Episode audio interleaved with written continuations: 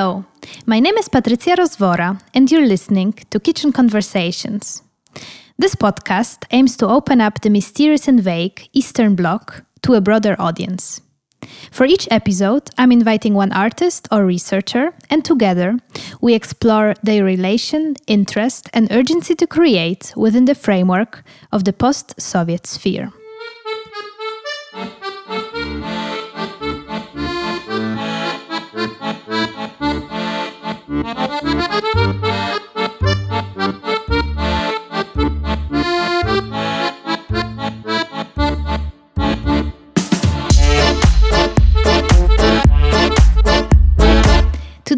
Speaking to Stefan Ionescu Ambrozie, a Romanian writer and researcher currently residing in the sunny Barcelona.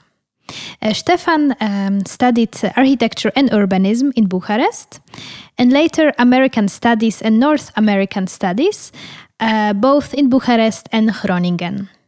His work uh, was published, among others, in Kajet Journal, Hinterlands Magazine, Intersections Journal of American Studies, and Norient.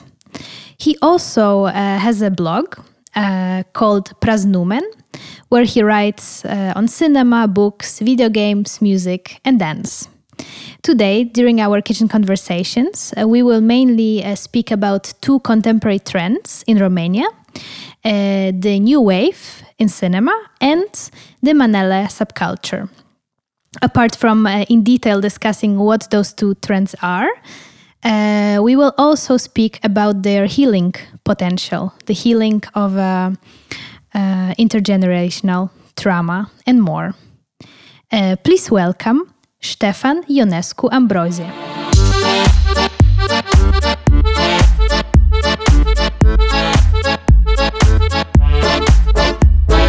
Uh, welcome, Stefan, to Kitchen Conversations. Uh, thanks so much for writing me and um, showing an interest in taking part. Um, thank you for having me. uh, you are now in Spain, yes? Yeah, yeah. How is the weather there? Uh, it's uh, amazing. Is it? Uh, yeah, it's about uh, 20 degrees. Um, I think next week it's going to be 20 degrees Celsius. Uh, right now it's pretty sunny, right? I've got uh, palm trees and parrots outside my window. Amazing. Nice uh, to imagine for the people who will listen. At least some people have good weather. I'm in Amsterdam, so weather uh, Ah. same gray as usual. Mm, I don't envy you there. Uh, so, uh, when you wrote to me, uh, you expressed an interest uh, in speaking, uh, in particular, about uh, one of your uh, research uh, about uh, two contemporary uh, trends uh, in Romania. Uh, the Romanian New Wave in cinema and the Manele subculture, the music. Uh, so I think that will be the core of our conversation. But uh, since you're a writer and researcher, uh, I would love to, uh, yeah, get to know m- more of your thoughts on other topics as well. Whenever uh, there is something, please share also uh, some of your other works, some of your previous works. This one is the most recent one, from what I, from what I uh, know. Um, and before we uh, start uh, a bit more contextualizing and uh, also letting people know what these two things are, because also I think the new wave is a bit more known to the outsider, let's say, uh, but uh, the Manele uh, subculture is a bit more underground. Can I say that? Yeah. Yeah, in in the sense that I guess uh, internationally the new wave is well known, right? Like pe- people actually watch these movies. Uh, some people here in Spain ask me about Romanian cinema; they're really interested in it, but they they've never heard about Manele, right? It's it's something that that mm, a lot of Romanians know about. I, I'd say all, I would say everyone in Romania knows about Manele, right? But they kind of, you know, don't want to hear about it. So yeah, yeah, yeah. yeah, We will it's get- underground but overground at the same time. Ah, yeah, yeah, we will get into that uh, for sure into in detail.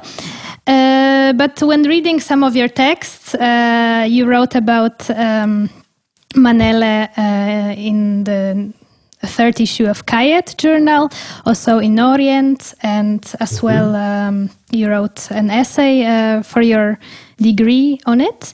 And mm-hmm. in all of those texts, I noticed that you mentioned the Romanian Revolution as um, somehow a reference point of like this moment where something has changed. Uh, usually, of course, this is an important uh, year, the 1989, for a lot of uh, yeah, Soviet, post-Soviet countries, right? Uh, but yeah. you specifically talk about this revolution, which uh, just took a few days, from what I know. But I think it would be interesting to to start about that, and why is it important for you to to mention this moment in history when talking about those contemporary trends?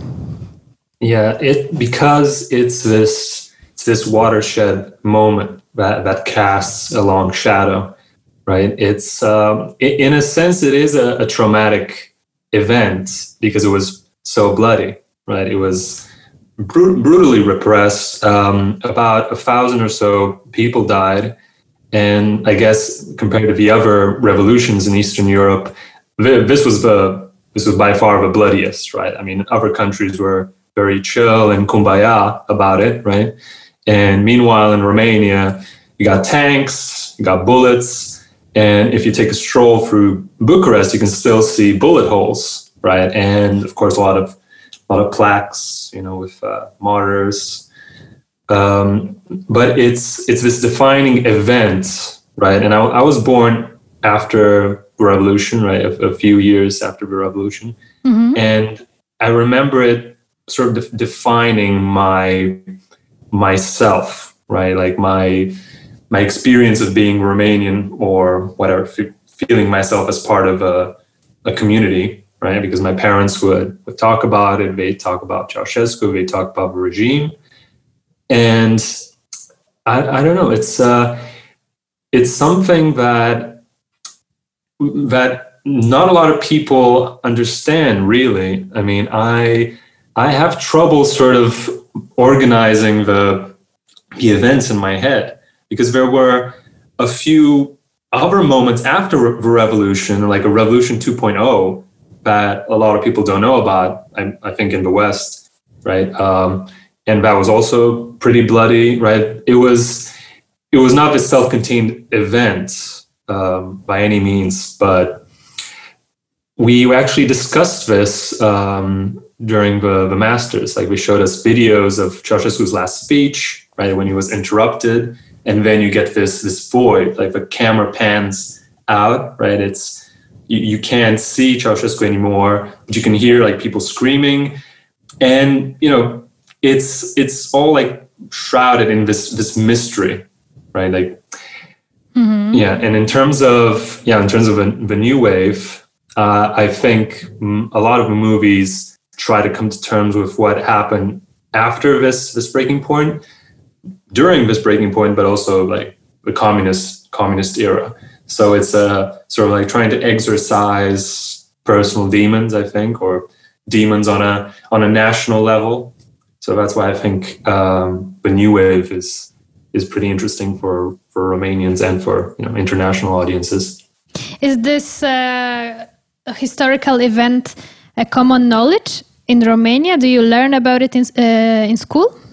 Oh yeah, yeah. Um, I mean, you, you can't really not know about revolution. Uh, I think there are a lot of other things that you don't um, learn about, right, or that are not emphasized enough, I guess, in schools or high schools. Um, for example, uh, slavery of the Roma, right, which ties in with what we'll be discussing about about yes. Manele, right, um, and a lot of other things. I mean um, the fascist movement in Romania, right? The Holocaust, we don't discuss it enough, so much so that we get, you know, we get a movie about Roma slavery, Aferim, and we also get a movie about about the Holocaust, which might be, I think it's probably the, the f- first uh, post-revolution movie about Holocaust. I don't know, like, like that mentions it specifically and mentions our involvement in in the Holocaust. Mm-hmm. Yeah. Thanks for um, for your extensive uh, answer. I, I actually didn't know much about it, so also that was a bit more like a personal curiosity. uh, and now, uh, yeah, uh, speaking about the new wave and Manele, uh, I'm of course curious why did it uh, interest you so much to write so much about it through some years now, I think. Yeah. so yeah, if you can just say what is there in for you. Well, um, Manele are really interesting because when you grow up, this this aversion to Manele is inculcated in you by the people around you, by your parents, by your you know your parents' friends, whatever you know, school school friends. You know, uh, when I was a kid, you know, you you were told you shouldn't listen to hip hop and Manele, right? These were the the two taboos, at least at least for me. Um, but of course, in high school, I started listening to, to hip hop. And in college, um, I started thinking about Manele seriously. Um, I was like, wait a minute, why, why don't I listen to Manele? Right? Because lyrically, uh, we're actually, in a sense, less offensive than, than hip hop, right? They, they use a lot of euphemisms, right? And mm-hmm. a lot of these songs are actually, well, uh, family friendly in the sense that you can play them at a party and they don't have like very offensive words, right?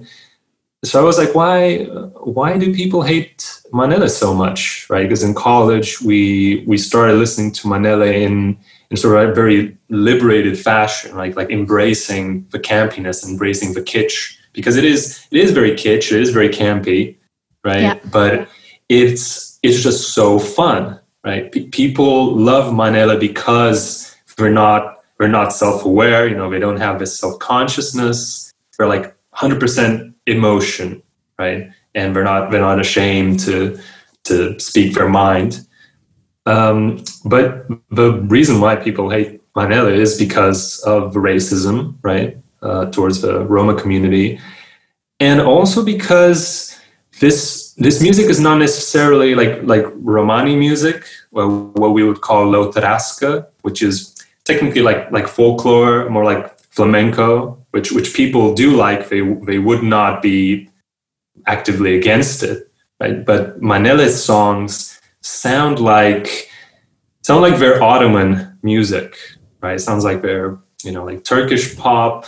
They always make these allusions to uh, to the Orient, right? Mm-hmm. They they self orientalize themselves. They use darbukas, right? And, what is that?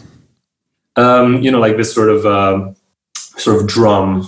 You know, for example, for for Turkish pop, you know, you would have a drum. Um, I am. Yeah. So to give give off that Middle Eastern vibe. So that that's also something very uh, that I found very peculiar about about Manele that it it sounds like it's from another world, uh, not just spatially, but also temporally, right? It, it sounds like Romania from a few hundred years ago, right, from, uh, from the 18th century, when you know, the Ottomans were, recalling the shots and sending people from Constantinople to be, you know, the, the rulers of the principalities, right? And you'd have a lot of Greek influences, a lot more Byzantine influences back then, right? So I guess people people don't want to be re- reminded of this kind of past in, mm-hmm. in a sense. So it's the racism plus plus this special pet peeve, I guess, this historical pet peeve. How old is the is the genre? When when did it start uh, being, yeah, in the public realm? Well, um, I mean, they can trace it back to the 18th century. I mean, the term, right, mana, manele. Um, but what's what might be called manele today, right, started evolving during the, the regime. So you would already have sort of proto manele singers, right? Like they, they sound very, uh, very harmless, right, compared to manele today, right? They sound kind of cute and old school. But I guess in the 90s and 2000s, that's when people started paying attention. Like the mainstream was like, well, wait, wait a minute, what's this? What's happening? Right? Because after re- these Manele artists called Maneliști, you know, they started just proliferating. They started appearing out of out of nowhere with these fancy names and these outrageous and flamboyant personalities and, and weird songs. And people were, were like, well, what is happening? You know, but in, in a sense, that that's what makes them exhilarating, right? This, this sort of um, sort of kind of psychedelic quality to it, right? Like it's it's not this world, it's not the real world. It's it's this fantasy world that they've created. And for you, was it? Uh, you said it was something you started listening when you were a young a person, also with your friends, starting to discover it. But is it something you kind of have to look for, or is it is this music played, let's say, in the bus or in the bar? Well, mm, maybe maybe some bars, right? But on public transportation, there have been um, quite a few bans, right? So Manele, you're not allowed to play Manele in taxis, on on buses. Um, I think the city of Timișoara and also the city of Cluj had some bans. At least in Timișoara, it was it was banned from playing at any outdoor events, right? Even like barbecues, right? So it's this this this the hatred is is such that they need to eliminate it completely from the public sphere. But everyone knows about Manele, which is so ironic, right? Everyone's heard a Manele song, and they usually get played at parties, right? That's that's the cliche, you know, the the usual anecdote uh, when it comes to Manele that you, they play them at parties you have to be extremely drunk, right? Because then people, you know, their inhibitions start melting and they start dancing to Manele. They're like, oh, this music is actually amazing. I, I want to dance to it. And the next day they're like, no, no, no, I, I only danced to Manele because I was drunk, okay? so so this is like a, a cliche, right? They they only admit to listening to Manele ironically because the, the lyrics are whatever, kitschy or that they were too drunk and therefore they didn't have their their senses. Yeah. And uh, what do they actually sing about? Because it, there's quite a lot of lyrics in this music, right? Yeah. Um, well, they they have some things in common with hip hop, right? They they sing about you know money, sex, influence, their enemies, so in in Romanian, this word um, this word sounds funny now because it's usually the word used in in Manele songs, dushman, right? My oh my enemies, mm-hmm. they they they get sick, right? They they got like liver disorders because they envy me so much, which would be the literal translation, right? It's all about making your enemies envious of what you have right? They they die not because you're you're in the mafia and you shoot them up, but they they die in the hospital because you you know you stress them out so much with your wealth and opulence, right? And the lyrics are hilarious sometimes, but they they mean it. They're serious, and that's that's why people love them because they're just so fun, right? They if you translate them, all the magic is gone, right? Yeah, it's it's just the way they take certain trends from Western pop music, like, you know, reggaeton and also trap nowadays, you know, it, it keeps evolving and it keeps getting way more flamboyant and bombastic, right? The, the, the lyrics are, I guess, are what, what make Manele what they are, right? Not just the, the darbuka sounds and Middle Eastern sounds, but the fact that they are sometimes ridiculous, but in a very entertaining way. Mm-hmm. And who is the? Is there like a target group of like who is, for who is this music, or like who is actually listening? So who is the audience of it then? Well, this this music is um, generally popular among, let's say, like working class um, people, working class backgrounds, people of uh, Roma back- backgrounds, right? And now these sort of left leaning uh, hipsters in in the major cities in Romania, right? They listen to Manele in a sense, like um, in solidarity, you know, with the target audience in a way. I can observe this trend quite a lot to take mm. something, yeah, like a lot of uh, those uh, cultural things are appropriated, or yeah, not appropriated, but maybe uh, being supported then by by let's say left uh, leaning um, activists in a way of support, but then yeah, there is I think yeah, I guess it's some exactly. problematics in that as well. Yeah, there is something problematic about it. I mean, sure, there's there's this good part about embracing it um, through a sort of reverse elitism, right? So yes, class solidarity, and then you play them at, at parties and you embrace them for what they are. Uh, but you know, this happens a lot. This has happened with uh, all music genres, right? Jazz, of course, rock and roll. They get co-opted by, let's say, a white man. Right? It's, it's usually the case. Elvis comes along, and all of a sudden, it's oh, we really like this this genre alone. Mm-hmm. But with Manele, it's I don't know. It's just not happening. Uh, I don't I don't see it happening. I don't see this appropriation happening anytime soon because the I don't know, the hatred is just so much, you know, so so intense. In, I mean, recently last year, uh, there was this hit song called uh, Dau Moda by Jador, and this was sort of a trap tinged Manele, right? And even Manele purists were jokingly saying, like, "What what is this?" Right? it's it's constantly. Uh, adapting, constantly evolving, and it doesn't really let you appropriate it. It's this, it's, it, it's this intangible thing. Um, that's what, what I found so, what I find so impressive, that it escapes uh, co-optation, was effortlessly, because it's, it's not cool like hip hop. That's the thing. It's not, you, you listen to hip hop and you're like, okay, this is, this is cool and then you listen to Manele, and it's it's it's not it's not cool in that sense. You know, it's a bit ridiculous, right? It's it's something that you wouldn't brag about in in a Romanian you know, polite society, quote unquote. Yeah. Yeah. Hmm. Yeah, I think uh, the most important, uh, interesting part for me is, of course, the the critique on it or like the bad press of yeah. Manele. So if we could speak uh, a little about that, uh, yeah, where, where does it come from? And um, yeah, you use this term camp aesthetic.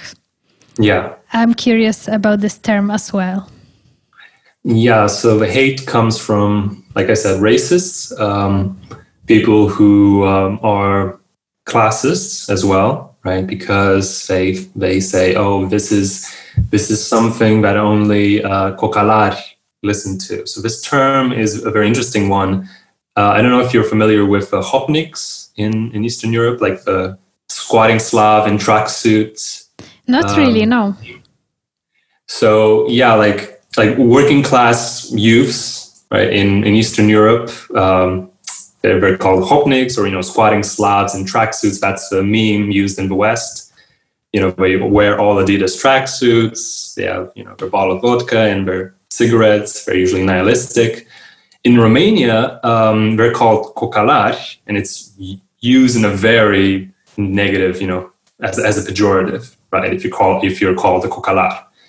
Uh, but I find I find them so impressive, right? Because they they're not like the Gopniks. They're um, they're like the metrosexuals of yore, right? Their their beards and eyebrows are impeccable, right? Like they, their skincare, their skincare routines, you know, they, they look really, really good. They prefer suits, right? And they they take care of themselves, right? It's this this very interesting subculture that people love to hate on uh, because of this you know class element, because of the race element, and also because um, if you are a pedant right? In Romania, people love correcting you if you say something wrong in Romania. There's even a there's even a show I think where this public intellectual sort of gives you lectures on how to say certain Romanian words right. And I find that absolutely insufferable. And and right. Songs sound, you know, sound like they're sometimes grammatically incorrect, right? Like um, there's even a parody of a Manele song that used to be popular back back then, back in the 90s, I think. Um, but people mistook it for an actual Manele song right? It's it's it's like you you you don't really know if it's a parody or not. You know? Um, the biggest critic was this Romanian guy called uh, George Pruteanu. Just just he he looks like um, he looks like a statue. You know, he he looks like he's one of those Easter Island statues, heart of stone, just an insufferable individual who just you know there, there's a debate between him and two very famous manelists on, online you know it's on youtube and of course they make fun of him for being you know such a stick in the mud and he's like oh why don't you you know sing opera if you're so you know if you're so talented just sing some opera for me right now it's yeah it's such a such an irritating uh, move you know mm-hmm. like I already know what to expect when someone tells me that they hate Manele. They don't they don't dislike this genre simply as you know I I'm not into I don't know trance or I'm not into reggae that much whatever. They they hate it mostly for for a reason, right? And most of the the artists who who create it are um, the people from the Roma community. Is that right or? Yeah, yeah, mostly yes. Um, some of them might not be Roma, um, but I'm not so sure. But yeah, mo- most of them are are Roma, and this this plays into this you know stereotyping, and it's the the racism is just just like next level, right? It's it's very bad, and Manele is sort of like people point at Manele and say, "Oh, look, see." You know, yeah, it, yeah, it sort yeah. of plays into that. Can you tell a little more about, uh, yeah, contextualize that, um, yeah, um, history of the Roma community in Romania and how it plays into the situation of, of those communities today? Well, as far as I know, um, the Roma were probably, you know, very they're everywhere in Europe, right? But it's only in the Danubian principalities, right? Like what Romania was before, that they were enslaved. Like in, slaves in the sort of American sense, right? Like you would you would buy and sell human beings to to be used as labor, as servants. Uh, the church used to own slaves, right? Um, so that's which uh, which time are we talking about? What is the time frame of that? Apparently, I guess um, maybe from the 16th century uh, to the 19th, mm-hmm. right? So I guess it's yeah, it's definitely like 500 years of, of slavery, more or less. Yeah, and abolition came around uh, the same time as you know the the abolition movements in in the Americas, right? We we even had a an Uncle Tom's Cabin, but the Romanian version of of Uncle Tom's Cabin, right? To oh, convince people, see, racism is is bad. You know, it's like a, yeah, Un- Uncle Tom's Cabin is a very uh, is not is not a very good book, but it was good. You know, at the, at the time to convince people that see, we're human beings too. To start some process. Exactly, um, but I I grew up just surrounded by this this just um, virulent racism. looking back, it's it seems even more disturbing now. Uh, it definitely hasn't changed much. Um, um, my parents' generation, oh my god, they they really really despise Roma, and they use like um, terms that I would uh, classify as eugenicists, right? Like they they want to root out the Roma, like they're parasites. You know, in online forums, right? Like even on Facebook, you get horrible comments basically saying that, you know, um, the fascists should have um, done their work properly or, you know, horrible things like that. and this is this is stuff that you that you hear. You know, uh, I I remember the first time I ever heard someone say something nice about the Roma. I, I even remember when it happened. I was like 20, 25, and we had a professor in, in college who uh, told us, well, you know, the, Roma were slaves and we treat them like shit. And I was like, oh, I remember thinking, this is the first moment someone actually said something, well, not nice, but something that was, yeah, that was actually that was actually real. That wasn't just coming out of a place of, of hate, right? It's it's pretty bad. Um, I don't know about other people's uh, experience, but um, it's definitely the world I was uh, I was growing up in. And what is the percentage of Roma people living in Romania?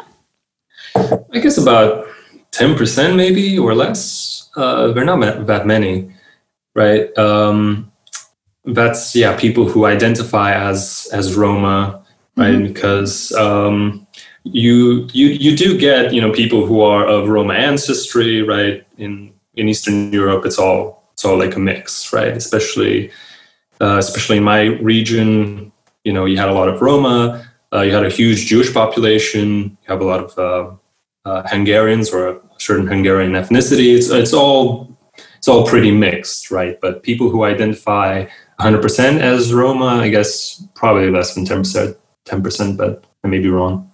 And what what is their situation of living?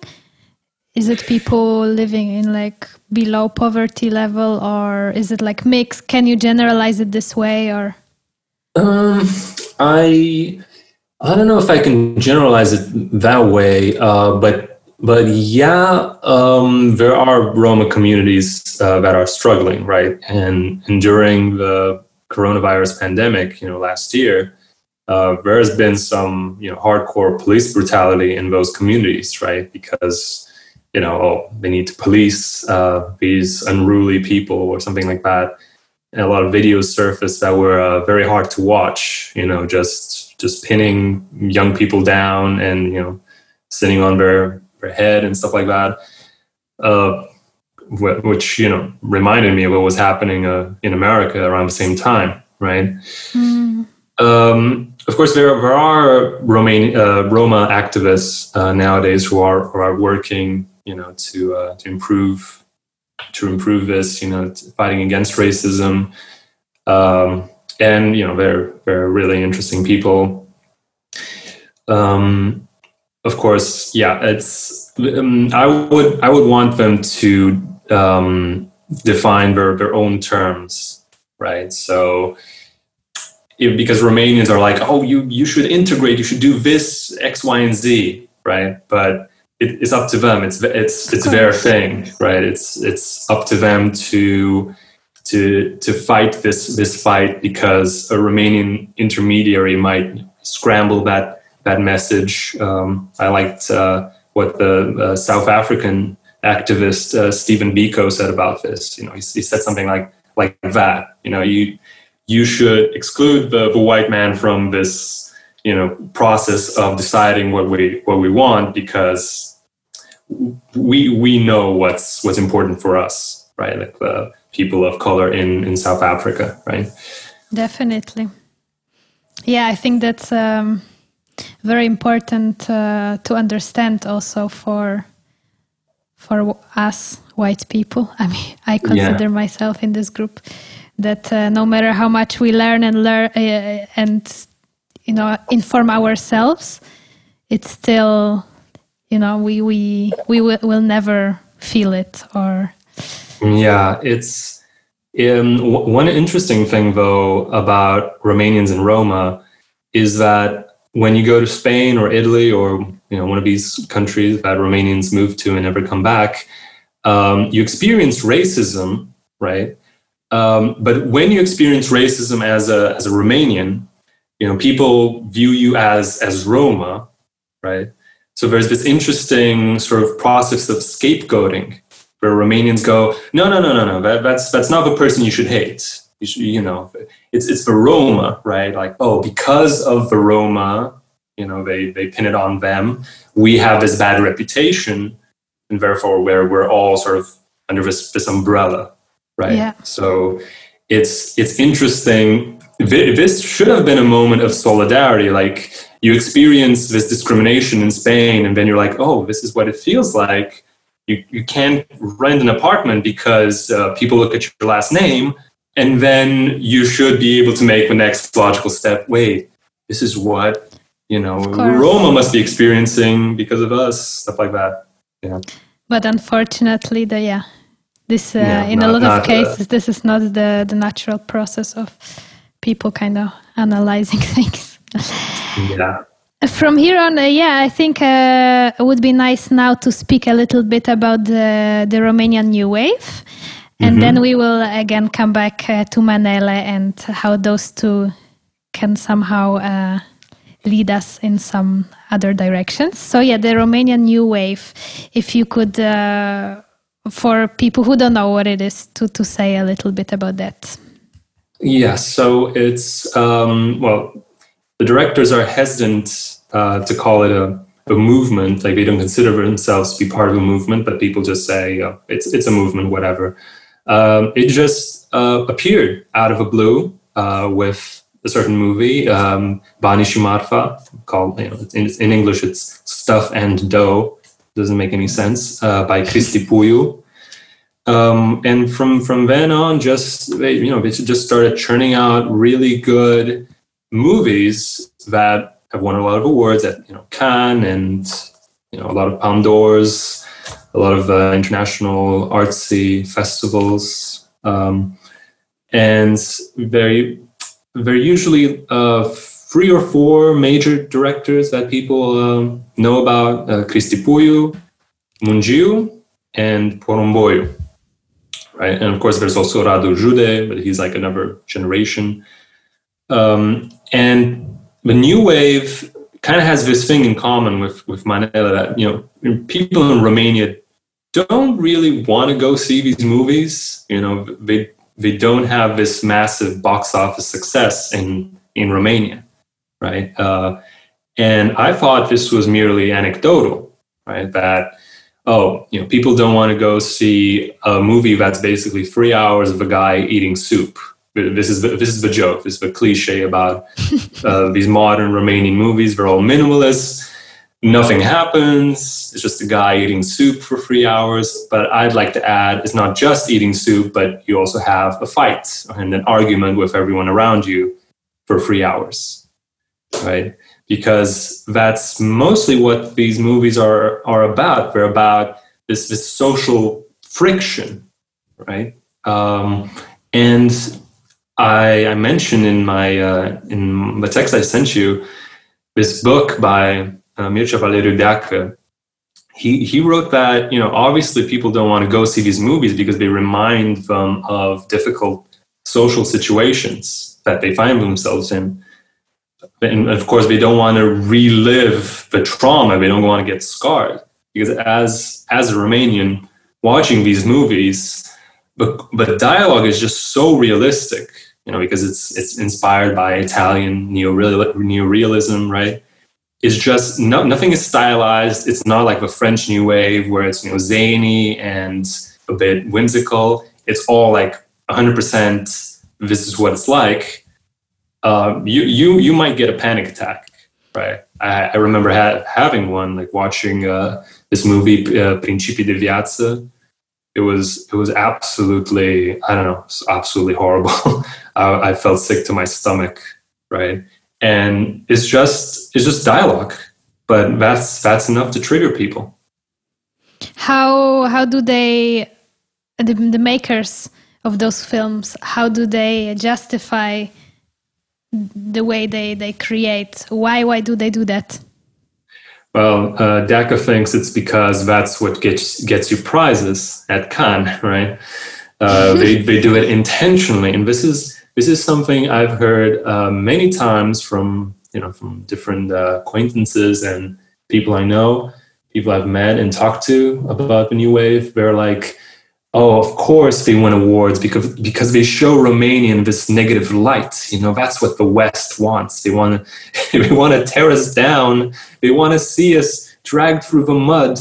You know, and these are these are real conversations I've had. I mean, people really think that we are making, you know, these these directors are making these movies to appeal to a Western audience, right? And to sort of make it as miserable miserablest as possible to get to get awards you know because you know the, the, more horrible and minimalist the movie is it's uh, it's art ooh la la you know ho ho ho but uh, I, I doubt I doubt that's the case. I mean, the, these directors are are pretty accomplished uh, at their craft, so I think they just want to tell these these stories. If It's just it's just in them it's waiting to come out. This these stories about my you know my migrating, you know, immigration, uh, about um, intergenerational trauma, about uh, a, a, lot of a lot of things that people find find difficult in in contemporary Romania. Mm, but it, it, could be seen as this quite um, common exotization of of yeah. uh, of the East, right? I don't know if that's why it's so popular in uh, outside of Romania, but I mean, I saw it quite a lot with certain type of artworks that got a lot of exposure, and it was definitely yeah making you know the the eastern countries yeah exotic and interesting and kind of broken and so yeah, it could be i could believe that you know? That that's why it, i'm not sure that's the intention and that's why the directors do it but maybe that's why they do get so many awards because the audience enjoys that. Yeah i, I guess i mean it's it's definitely something that um, people here in spain enjoy. I'm seeing this sort of uh, romanian culture boom at least here in in spain and in Catalonia. I see Romanian um, offers getting translated um, very, very, very everywhere, right? And Romanian movies being exhibited um, at the Filmoteca de Catalunya. Uh, very, very interested in in these these exotic stories of that we don't really like. We don't really understand this world, I guess. I went to see a movie actually with uh, two of my Romanian friends. It was um, Ivana Cea which is uh, made by this, this Serbian uh, director who came to to Romania and sort of got adopted, you know, by the, the new wave movement, let's say. And I, I was I was laughing my ass off the whole time. I mean, it was it was a very painfully awkward movie and we were laughing we were like oh my god you know this this is exactly like home whatever and we were the only ones laughing. And after the movie, like a lot of people came up to us and were like, you know, why, why were you laughing? You know, they were asking us in Spanish, like, why, why, why were you laughing? Did we, did we miss something?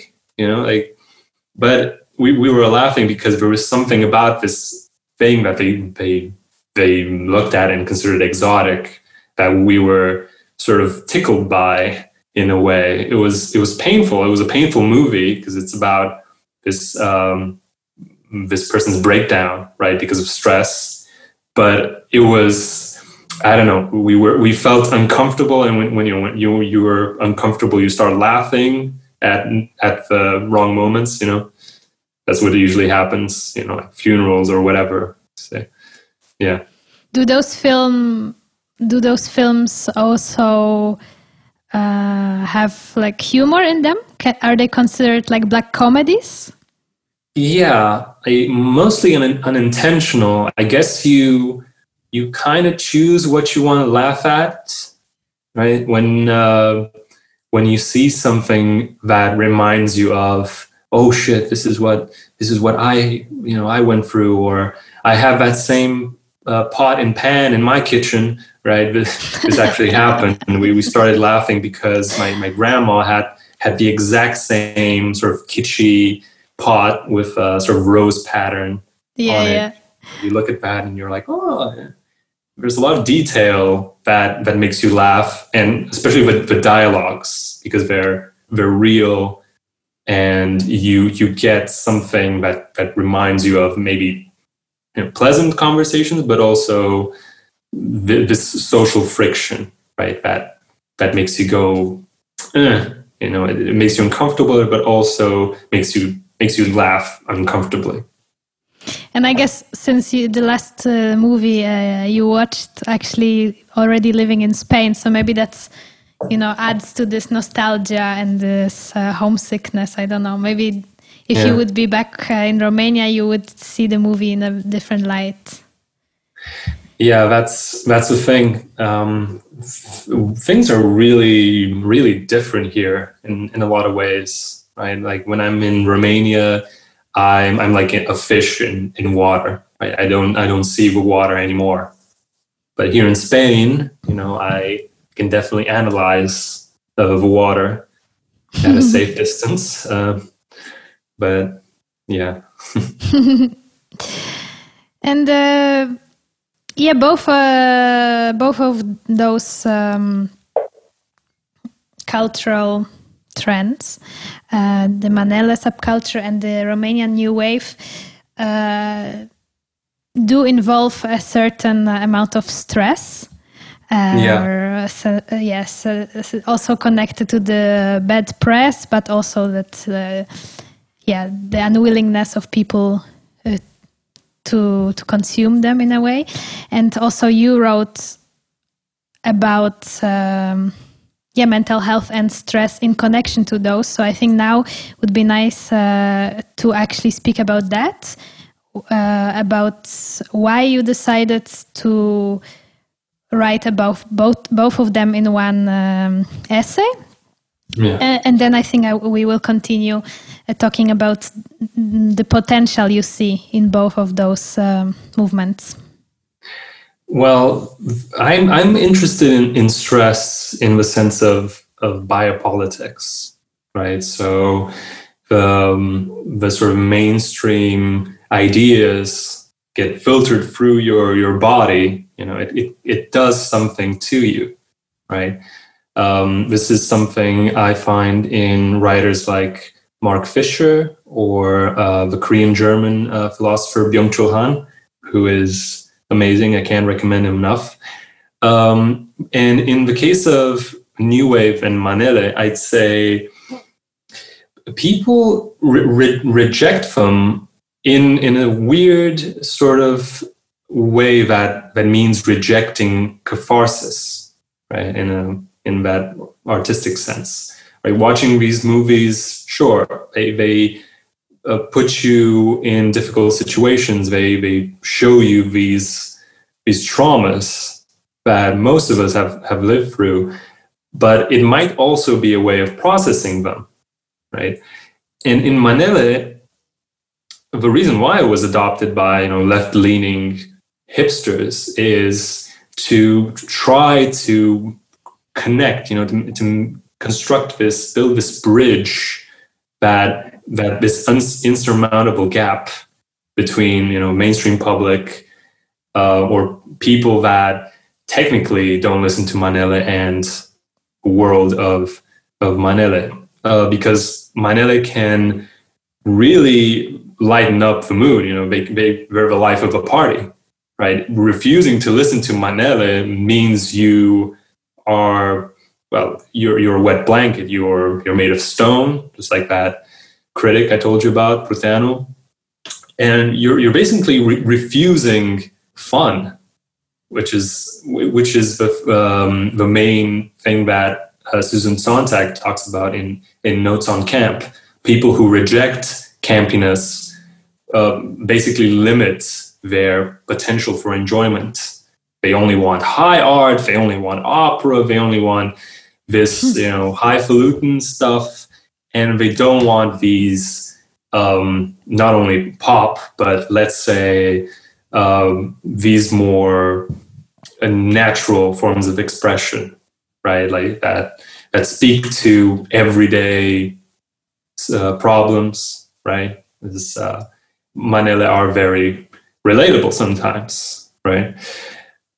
Yeah, I I believe that their refusal, like R- Romanian public, like greater public's refusal to engage with the new wave and Manele um, could be this this weird mismanagement of, of stress, right? And this refusal to deal with very difficult social problems and how they're impacting our bodies. Because Romanians, according to some surveys, are some of the most stressed Europeans, right? Uh, and we, like one in three Romanians has a digestive disorder because of uh, because of stress. You know, uh, myself included, and most of my family included, right? If it's something that affects you somatically, right? It's all very psychosomatic in the way it relates to culture, I guess.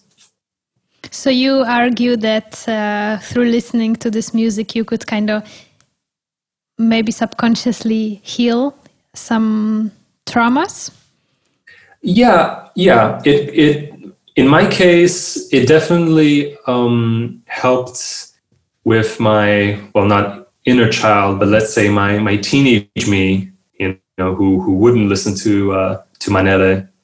Um, I guess it sort of pa- papered um, papered over that sort of embarrassing self that that Stefan, who didn't know much about Romanian history, didn't know so much about you know em- emancipatory pro- projects, and I think it could be an emancipatory project. It could be it could potentially be part of a project, but Manele couldn't be used in the sense that 60s music was used, right? Because it's not self-aware, it's not intentionally political, like some some hip hop is, right? Like the the Roots or um, Kendrick Lamar. Uh, Manele inhabit this different realm and you listen to them and you access their power right they're this heterogeneous space in the homogeneous romanian society and when you access manele you also access those hidden reserves of power. You know adrian schiop wrote that listening to manele creates this sort of magic field where you feel all powerful like during a manele performance. You you feel as part of the audience that you can be you know you can you can be anything. You feel that energy and that power. And yeah definitely if you go to a manele concert i went to a florin salam concert and he's just he's like the tasmanian devil you know he he's just uh, he, he's not on drugs. He is drugs you know like that that dali quote. Well uh, let's listen then to uh, Florin Salam and his most famous uh, single, Saint Tropez.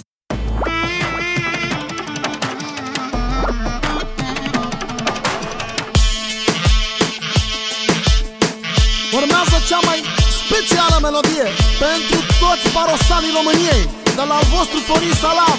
Mai nou, briliantul României. Pentru toți magnații Care știu să-și facă viața. Respect maxim pentru ei. Adevărat! Una, două, trei! Voi oameni bogați Hai să vă distrați. Hai să vă distrați oh. Ah, lelele, ah, lelele Să cheltuie banii, banii, banii. Fiindcă ne trec anii, anii, anii Fiindcă ne trec anii, oh. Ah, lelele, ah, lelele Hai în vacanțe la Saint-Tropez Prin America și prin Africa Că trece viața. Raga, raga, da. Hai în vacanțe oh, oh, Pe la Saint-Tropez oh, Ia și nevasta Da, ia și amanta Că-i frumoasă viața.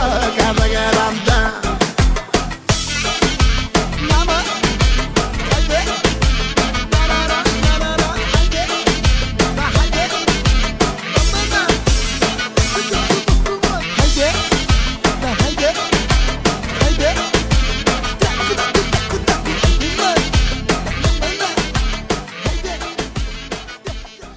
Amazing. That was a nice uh, intermission. And what about uh, the new wave? So, from from what you were telling me, watching it is rather painful than healing. but Yeah. where do you see then the the potential in those um, art forms? Well, I, I do see some potential um, with some directors, like, for example, Radu Jude, who directed uh, Aferim uh, about Roma slavery, or um, his movie about Holocaust. They, they- they're not very, well, they are a bit blunt um, pedagogically, let's say, uh, very heavy handed with a message, but they're still very entertaining movies and they do inform a lot of people about aspects of our history that you know, people just don't, don't want to hear about or that some people simply reject outright. Um, with with Aferim, uh, it was actually one of the most uh, successful movies of 2015. Like it was it was a box office hit. You know, it, people wanted to, to to go see this movie that was set in 19th century Romania, where the sets were were absolutely gorgeous. The language was pretty much accurate. You know, you, you needed subtitles for that stuff, um, and it was it was very controversial. I think that helped, um, and I think the movies do have a potential. But I'm I'm sort of waiting for a, a different kind of wave. Right, I've been watching a lot of um, third, world cinema. You know, um, like um, Glauber Rocha, uh, Kidlat Tahimik, um, uh, Diop Mambéty, you know, like um, these directors that are obviously like very political and who make movies to inform and to basically um, basically radicalize, right? They they have a certain vision. They critique uh, American imperialism and colonialism because there's like a sort of post-colonial um, cinema movement, right? Cinematic movement. Um, I don't think Romania Romanian movies address these issues um, that bluntly uh, yet, right? But but who knows, right? Uh, in Greece, you you get a lot of weird movies, um, like Greek uh, weird movies, like the new weird, uh, that are sort of like the indirect result of uh, of their economic troubles. Um, who knows if Romania gets um, sort of second movement or a, a new wave 2.0 that's that's more political or that's willing to take more risks. That's not just you know a, a minimalist movie about a guy eating soup for three hours. You know, they're very good at indirectly, you know, simply alluding to a lot of the problems that we have. But I don't know. I I, I think I'd, I'd like something uh, more adventurous in the future. Who knows? I'm thinking about those generations who refuse to speak about the past because the trauma is so strong. You know there's you were writing about it but also in my other interviews uh, this thing really comes back in various other eastern european countries that it's difficult to talk with your grandparents even parents about certain things. Even my parents they are quite skeptical about why i do this whole podcast and dig into the history which kind of wants to be uh, yeah it's better if if we don't remember how what it was or i don't know how it was because i didn't live through this you know this uh, typical comments of course. But i wonder if this kind of shock therapy really like confronting people with this harsh reality is the strategy to deal with the trauma you know like it's it's interesting to maybe it is i don't know but like there's so much pain and so much like really heavy feelings uh, and trauma coming with it. So yeah i'm thinking of, of all those people you know like we cannot just leave them uh, to just deal with their own things you know? It would be interesting to find a form where not only us young people can gain from it but also those who actually were confronted with these histories directly Yeah, I'm I'm actually trying to think of a way uh, for myself personally. Like I'm not trying to construct a, a system or anything, but trying to find aspects of of Romanian culture that I could I could use that I could I could latch onto that are are something that a lot of people in Romania also latch on to. Like uh, I'm trying, for example, to to integrate within myself um, the teachings of um, the Orthodox Church, right?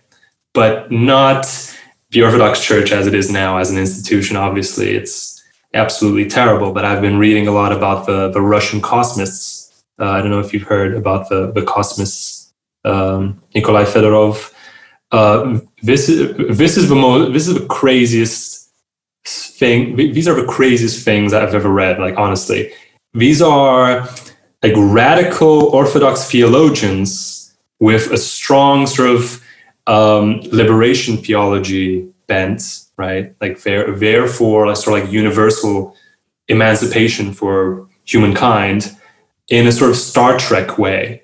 So it's basically Orthodox Star Trek, right? They envision a sort of technological future where they uh, do away with death, with illness, with a lot of our problems. Like they think big, but in a in a very you know, crazy way. Just like it, that, I found very inspirational and, and sort of made me think. Well, these are there, there are some things that I could I could use in a very heterodox way. Ironically, you know, using orthodoxy heterodoxically, um, because like you said, this this generation gap can create a lot of resentment and this this friction can create a lot of you know hate you know it's it is very tricky not to fall into that trap where you you know you hate your parents or your parents generation for not being as open-minded as as you are or mm. um, or you know not being um, you know uh, in line with all these new new things like oh LGBT or stuff like that right? Because for, for my parents, it's you know, it's something new. For a lot of people, it's something very scary in in Romania, right? We we only now we've we've started to have this this reckoning um, in terms of you know these uh, progressive movements like uh, anti-racism, LGBT, uh, all of that. Um, I guess yeah. What what I would recommend is is em- empathy and, and compassion, I guess. Um, you know, we're we're all in it together. It sounds like a like a cliche, but but still, I I still think we we could make it. Um, we could do this in a radical way too, right? Not not accepting what uh, sort of the West imposes as normal on uh, on our country's economies, for example, and, and stuff like that. Definitely. Yeah. I think it's a nice uh, cliche or not cliche way to round it yeah. up. Uh, always at the end, uh, I'm asking about. Um, I'd like to finish on speaking about food, uh, food mm-hmm. from home. Uh, you live or lived in quite some places, so I don't know where do you feel home, but yeah, what is the food you you consider as being the the favorite from home? Well, uh, that's really that's really tricky. Um, it's tricky because last year uh, I got really sick and I found out that I had celiac disease. So I can't physically eat anything from Romania anymore. Oh no! so that, that's a that's a, a, bummer, right? That's a terrible way to end a podcast about you know, kitchen conversations. But but yes, I used to I used to like um, this uh, soup, this sort of bean soup that you could eat out of uh, a bread container. And the container was is ah, of bread. Yeah, yeah, yeah, yeah. Um, it was my uh, comfort food when I was a student. Uh, now it's it's impossible for me to eat that um, because that would poison me. So so yeah, that's why Spain is a good choice uh, what, biopolitically. what can you eat now in Spain, which which you really enjoy eating? Well, um, I I usually have well, I can have paella, right? That's uh, that can be gluten free. You know, uh, rice is always okay. It's a lot of seafood, a lot of fish, right? So all very healthy. All, all I need to do is avoid bread. Um, and people here love, love bread, but they they also focus on Yeah. uh, other things that I consider more more of a healthy option. Very good.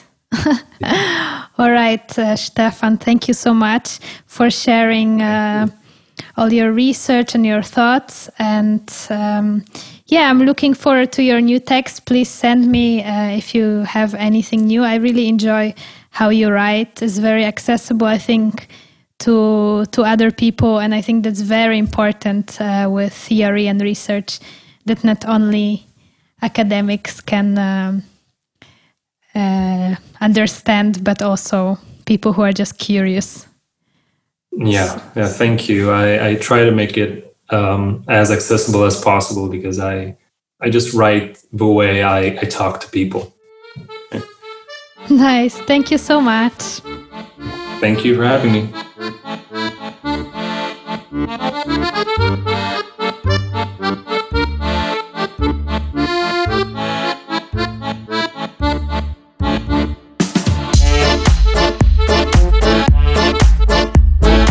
You were listening to Kitchen Conversations. Please see the show notes for all the references made during our conversation. Hope you had a good time listening. Until next time.